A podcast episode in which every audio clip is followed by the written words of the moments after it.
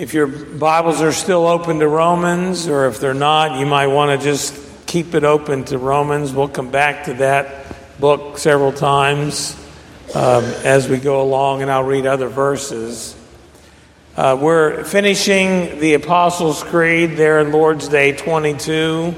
The uh, last section of it, remember, is I believe in the Holy Spirit, the Holy Catholic Church, the communion of saints, the forgiveness of sins, and here these last two, which we'll look at today, the resurrection of the body and the life everlasting. Amen. And we've talked a fair amount about the resurrection already, and also we've been discussing everlasting life. And uh, Lord's Day twenty-three begins to take us in. How did the benefits of redemption become a part of our life uh, in the whole issue and matter of justification? So that what I am planning to do, what I'm intending to do today, is to cover those questions in Lord's Day twenty-two.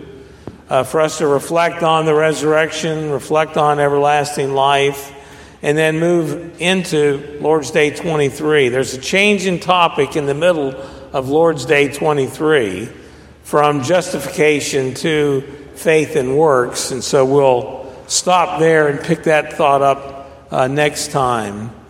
Uh, but I want us to think about these things, and beginning, there's uh, the... The first thing that we'll look at is the comfort of the resurrection. And that's question fifty-seven. What comfort does the resurrection of the body give to you? And there are two truths in this particular, um, you know, I didn't read the scripture, did I? I kept wondering, why is she still sitting there at the piano? So for online streaming, we're backing up. Okay. So now open your Bibles to Romans. I'm glad you don't, you're not looking for a perfect pastor, because you definitely don't have one. I can. So let's go to Romans and, and pick up this uh, passage, very important passage, Romans three nineteen through twenty-eight. Is our scripture reading this morning, and following that we'll sing the Gloria Patri. So please stand for the uh, reading of God's Word.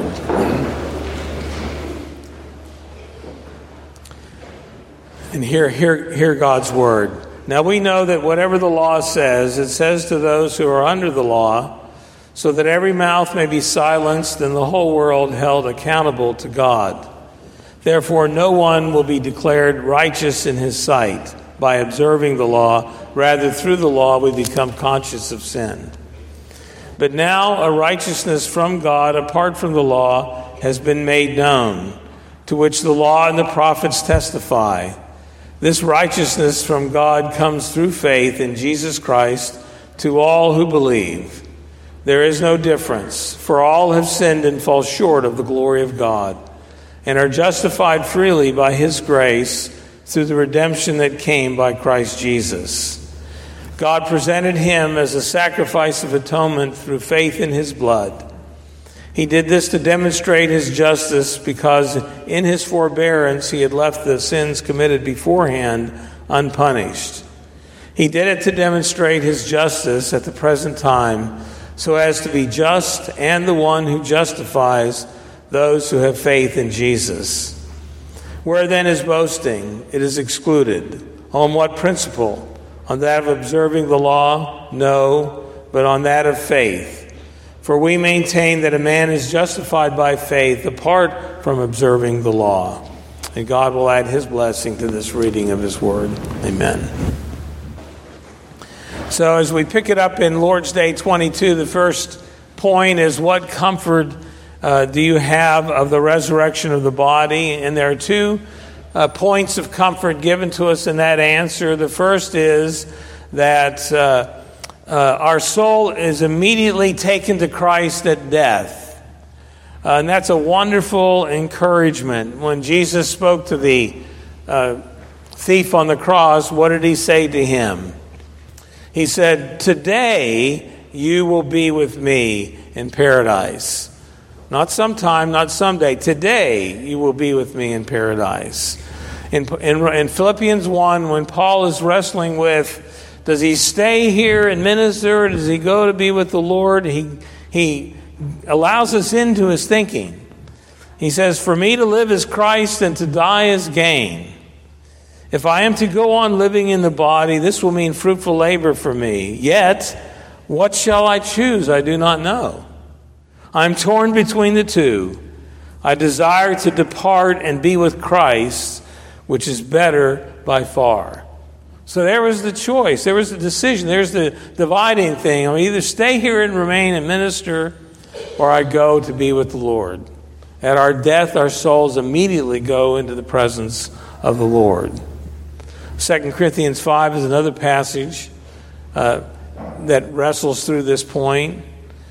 Therefore, Paul says, we are always confident and know that as long as we are at home in the body, we are away from the Lord. Now, that's not spiritually away from the Lord. It doesn't mean there's a disconnect between us and our relationship with, with the Lord. What he's saying is, as long as I'm here in the body, here on this earth, I'm not in the presence of the Lord. But then if I'm in the presence of the Lord, I'm no longer in this body. And as soon as I leave this body, I'm in the presence of the Lord. And he continues, we live by faith, not by sight. We are confident, I say, and would prefer to be away from the body and at home with the Lord. So we make it our goal to please him, that whether we are at home in the body or away from the Lord, we please him. We're either at home in the body or we're, we're here in the body or we're at home with the Lord. And it's a great comfort and encouragement to us. We live in this intermediate state. When we, when we die, we live in an intermediate state. We're not clothed with our final resurrection bodies. And Calvin, uh, he speculates and thinks that God provides an intermediate uh, dwelling for us in, in the in-between time. But nevertheless, our hope is ultimately for the resurrection. And what comfort do you get from knowing of the resurrection of the body? It's that you know that you your body will be raised. The body that was buried, the body that died, will be the same body that's raised raised again. Paul was going through this debate in First Corinthians fifteen. He says, the body that is sown is perishable, but it is raised imperishable. It is sown in dishonor, it's raised in glory. It's sown in weakness, it's raised in power. It's sown a natural body, but it's raised a spiritual body. The same body that was buried is the same body that will be raised. You will still be you in glory. And when you get to glory, those loved ones that have gone on before, you will, they will still be them, and you will still be you, and you will recognize them, and you will know them, and they will know you. And the resurrection of the body is a great, uh, glorious hope that we have because of the resurrection of Christ. In later in First Corinthians fifteen, he says, when the perishable has been clothed with the imperishable, and the mortal with immortality, then the saying um, that is written will come true, death has been swallowed up in victory. In Philippians three, Paul says, the power of God, the mighty, mighty power of God will transform our lowly bodies so they will be like his glorious body. So, so the resurrection uh, of the dead is a great hope for us. It's the culmination, it's the future that we long for and look forward to. And that some of our that, that our loved ones who are waiting for that day will join with us in that great and wonderful day. The second element of truth is, what comfort do you take from the article of life everlasting? And there's two things about this that I think are significant and helpful for us. Uh, the life everlasting, the first is that the one comfort that comes to us from it is that we experience even now uh, a taste of that glorious life that we will have with the Lord forever. Uh, turn to Romans fourteen seventeen. Here he's making reference to the kingdom of God, and we're, we as God's children are members of that kingdom. We're members of that kingdom even now. The glorious um, fulfillment of that kingdom awaits. But in Romans fourteen seventeen, for the kingdom of God is not a matter of eating and drinking, but of righteousness, peace, and joy in the Holy Spirit. You see, there's much we have to look forward to, but the wonderful and glorious thing is that you and I here as believers in the Lord Jesus Christ, here and now, get a taste of that. We don't have to wait for glory to have a taste of everlasting life. We experience it now. We experience righteousness. We experience peace. We experience joy. Uh, the fullness will come, but we experience the reality even now. And that should be a great help and encouragement to us. Uh, a second thing of, of the comfort and hope of that is that there is this great, rich fullness of blessedness that awaits us in glory. Uh, the eternal life of in the presence of God is such a weight of glory. As one author says, we will feel then whether or wonder, were we ever happy at all? You know, we have many happy things in our lives here and now. There's much that we enjoy, and God wants us to enjoy in our lives here and now. But when we reach gl- glory, we're going to wonder, was I ever happy? Because all of our happiness here is incomplete. It's affected by the um, the taint of excuse me the taint of sin. It's fleeting. It's uh, it's it's not uh, fulfilled. And when we reach glory, it will be fulfilled. Kevin DeYoung writes about this. He says, life everlasting means reward, inheritance, blessing, rule, feasting, security, no pain, no mourning, no disappointment, no struggle, no fear. It means a lush garden, a beautiful city, a lasting foundation, a street of gold, a sea of crystal, and a wall of precious stones. It means a wedding celebration, a tree of life, living water, manna from heaven, unending light, and unceasing worship before him who sits on the throne and unto the Lamb. And the answer quotes that verse from First Corinthians two. It's, it is written, no eye has seen, no ear has heard, no mind has conceived what God has prepared for those who love him. Now, God has revealed it to us, but at the same time, there's no way we can fully imagine the glory that awaits us. It's beyond our thinking, and it's a wonderful anticipation. We will get disillusioned in this life, but we will never uh, lose the taste of that life. It will be that which we will enjoy forever. And the conclusion of the creed is the word amen. And we're going to take that word up again when we get to the conclusion of the Lord's Prayer, which we'll be working our way through. But the, to just anticipate that the Heidelberg Catechism question with an amen asks the question, what does the word amen signify? And the answer is, amen signifies it shall truly and certainly be, for my prayer is more assuredly heard of God than I feel in my heart. I desire these things of him. Now, when you're praying, you have a fervent desire for whatever it is that you're praying for. And when you say amen, what you're saying, it's more certain that God has heard my prayer than I even want these things that I'm asking for. And when we say amen, at the end of the creed, we're saying it's more certain and absolutely true than I believe in my heart that these things are true.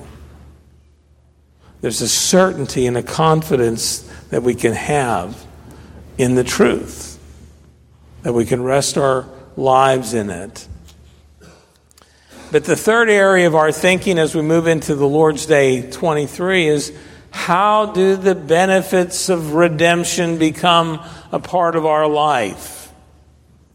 And it's working through that question, that the the um, uh, question fifty-nine and sixty, work our way through that. In a sense, fifth, question fifty-nine is the, as it were, the so what question. Now, I don't say that in any kind of demeaning way or a dismissive way. I don't mean it that way.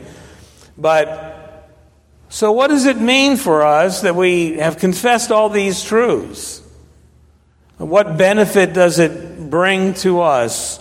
Uh, why? What, what, what does it matter that we believe all these things? And the answer to question fifty-nine gives us a summary of these things.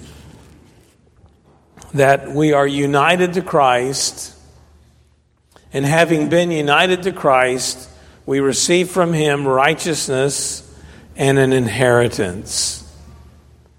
Uh, the way that you and I uh, experience and receive the benefits of redemption is, first of all, being united to Christ. B B Warfield once said to his students, "Do not tell your hearers that they are saved by their faith. It does no such thing. They are saved by the work of Christ." Now, faith is the hand. It's a gift of God, too. The faith is the hand which receives the blessings, but redemption comes to us through our union with Jesus Christ because we are in him. And because we are in him, we receive the benefit first of righteousness and then of the inheritance. Uh, look at um, Romans one seventeen. Romans one seventeen says this, "For in the gospel a righteousness from God is revealed, a righteousness that is by faith from first to last, Just as, it, just as it is written, the righteous or the just will live by faith." There is a righteousness that comes to us from God that we receive by faith. Now you're going to say, well, you're talking out of both sides of your mouth. Really not. Faith is the hand that receives the gift, but it comes and it's based on the work of Christ. But that righteousness is given to us. Uh, look at um, Romans five, one and two. Romans five, one and two says, "Therefore, since we have been justified through faith, we have peace with God through our Lord Jesus Christ, through whom we have gained access by faith into this grace in which we now stand. And we rejoice in the hope of the glory of God."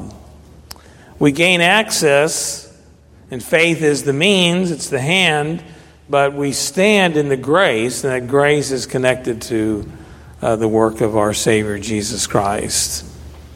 And it makes us an heir of the blessings of God. Turn to Romans eight sixteen. Romans eight sixteen.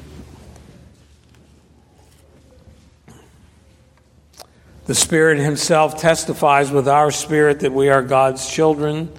Now, if we are children, then we are heirs, heirs of God, and co-heirs with Christ, if indeed we share in his sufferings, in order that we may also share in his glory." So when we are united to Christ and we are in him, then we receive from God righteousness, and we receive this great inheritance. We're heirs, co-heirs with Christ. And the rich and wonderful blessings of God come to us through him. So that's, in a sense, the question, so what? What does it benefit us? But then, well, how do these things come to us? What are what's part of the process of these this righteousness coming to us? And so question sixty asks this crucially important question. How are you righteous before God? Or how are you made right with God? How are you justified? Uh, this is the doctrine on which, in reality, the, the church stands or falls. Uh, what is justification by faith? It's a doctrine the Reformers were zealous to talk about and explain in great detail and be very careful about it. And there's much misunderstandings, even in our own day, about this doctrine, is in spite of how long it's been talked about. Uh, but the answer as to how we are justified, how we are made right with God, is laid out in this particular answer. And the answer basically on how is in the first phrase and the last phrase of the question. Only by a true faith in Jesus Christ. And then the last phrase, inasmuch I, as I embrace such benefit with a believing heart. It's faith. We're not saved by faith, we're saved by Christ, but faith is crucial to draw that benefit from the Lord. Now come back to Romans three, which we read earlier, and I'll just highlight a couple verses there. In Romans three, verse twenty-two, this righteousness, we could put in justification, this righteousness from God comes through faith in Jesus Christ to all who believe. And then if you skip down to verse twenty-five, God presented him, Christ, as a sacrifice of atonement through faith in his blood. He did this to demonstrate his justice, because in his forbearance he had left the sins committed beforehand unpunished. He did it to demonstrate his justice at the present time, so as to be just and the one who justifies those who have faith in Christ. And so faith is the hand that receives the blessing of that righteousness that's provided by Christ's sacrifice on the cross. It's not by anything that we have done. It's not by any merit that we can achieve. There is actually no merit at all that we can um, do to achieve anything from the Lord. Uh, there is no deed, good deed, that you can do that will, will achieve this righteousness. There is no amount of them. Even all your good deeds are contaminated by sin. It's only the work of Christ that saves us, and faith receives that. But in faith working in our life, there are two other elements that are crucially important in bringing that righteousness to us. And the first is conviction of sin. In that answer, you will see, my conscience accuses me that I have grossly transgressed all the commandments of God and kept none of them, and am still inclined to all evil.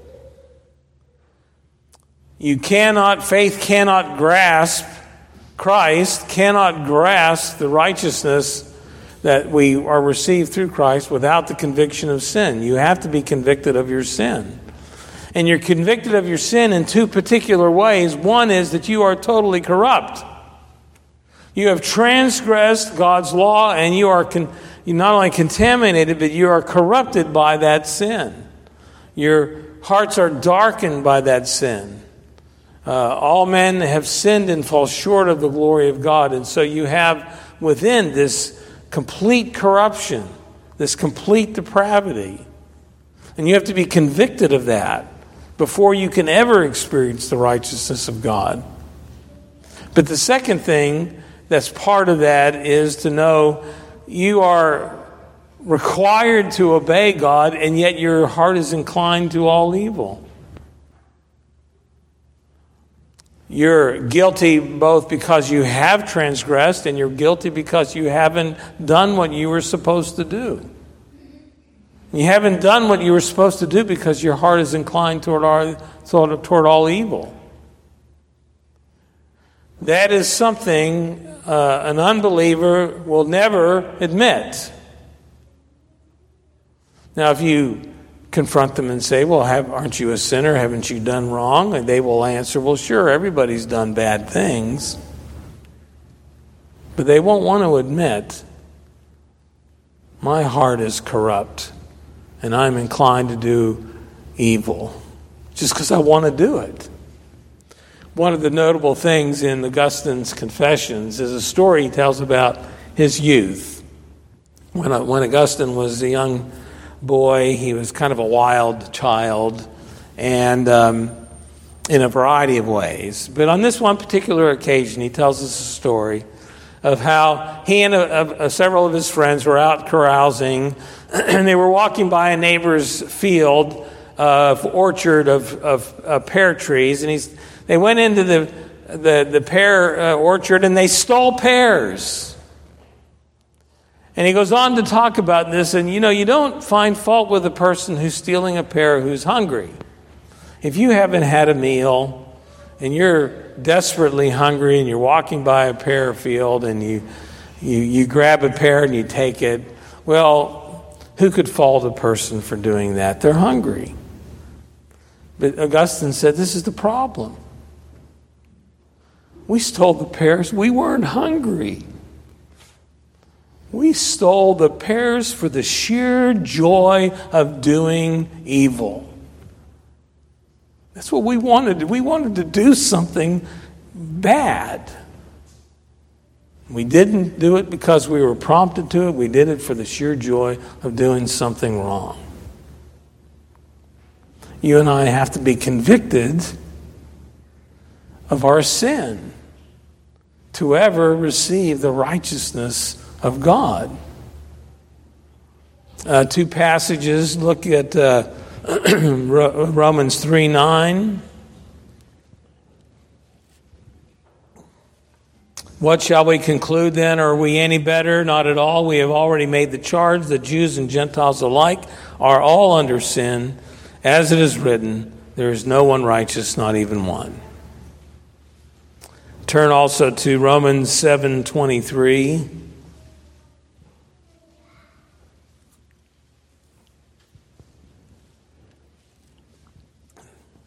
Paul talks about the, this wrestling, this inclination to wrong. He says, I see another law at work in the members of my body, waging war against the law of my mind and making me a prisoner of the law of sin at work within my members. There's this inclination to do wrong, and it's essential and crucial to our justification that we're convicted of our sin. It has to happen. Unless we are gripped of our need and our guilt, we will never be gripped with our uh, the, the solution that's found in Christ. But the the second element here of our becoming uh, righteous and justified is a phrase in the middle of this answer, which is two words, but it's maybe the most significant words of the answer, and it's notwithstanding God. Now you say, what does that mean? What does that mean? That means it, we didn't take the initiative. There was nothing we could do. It was God that took the initiative.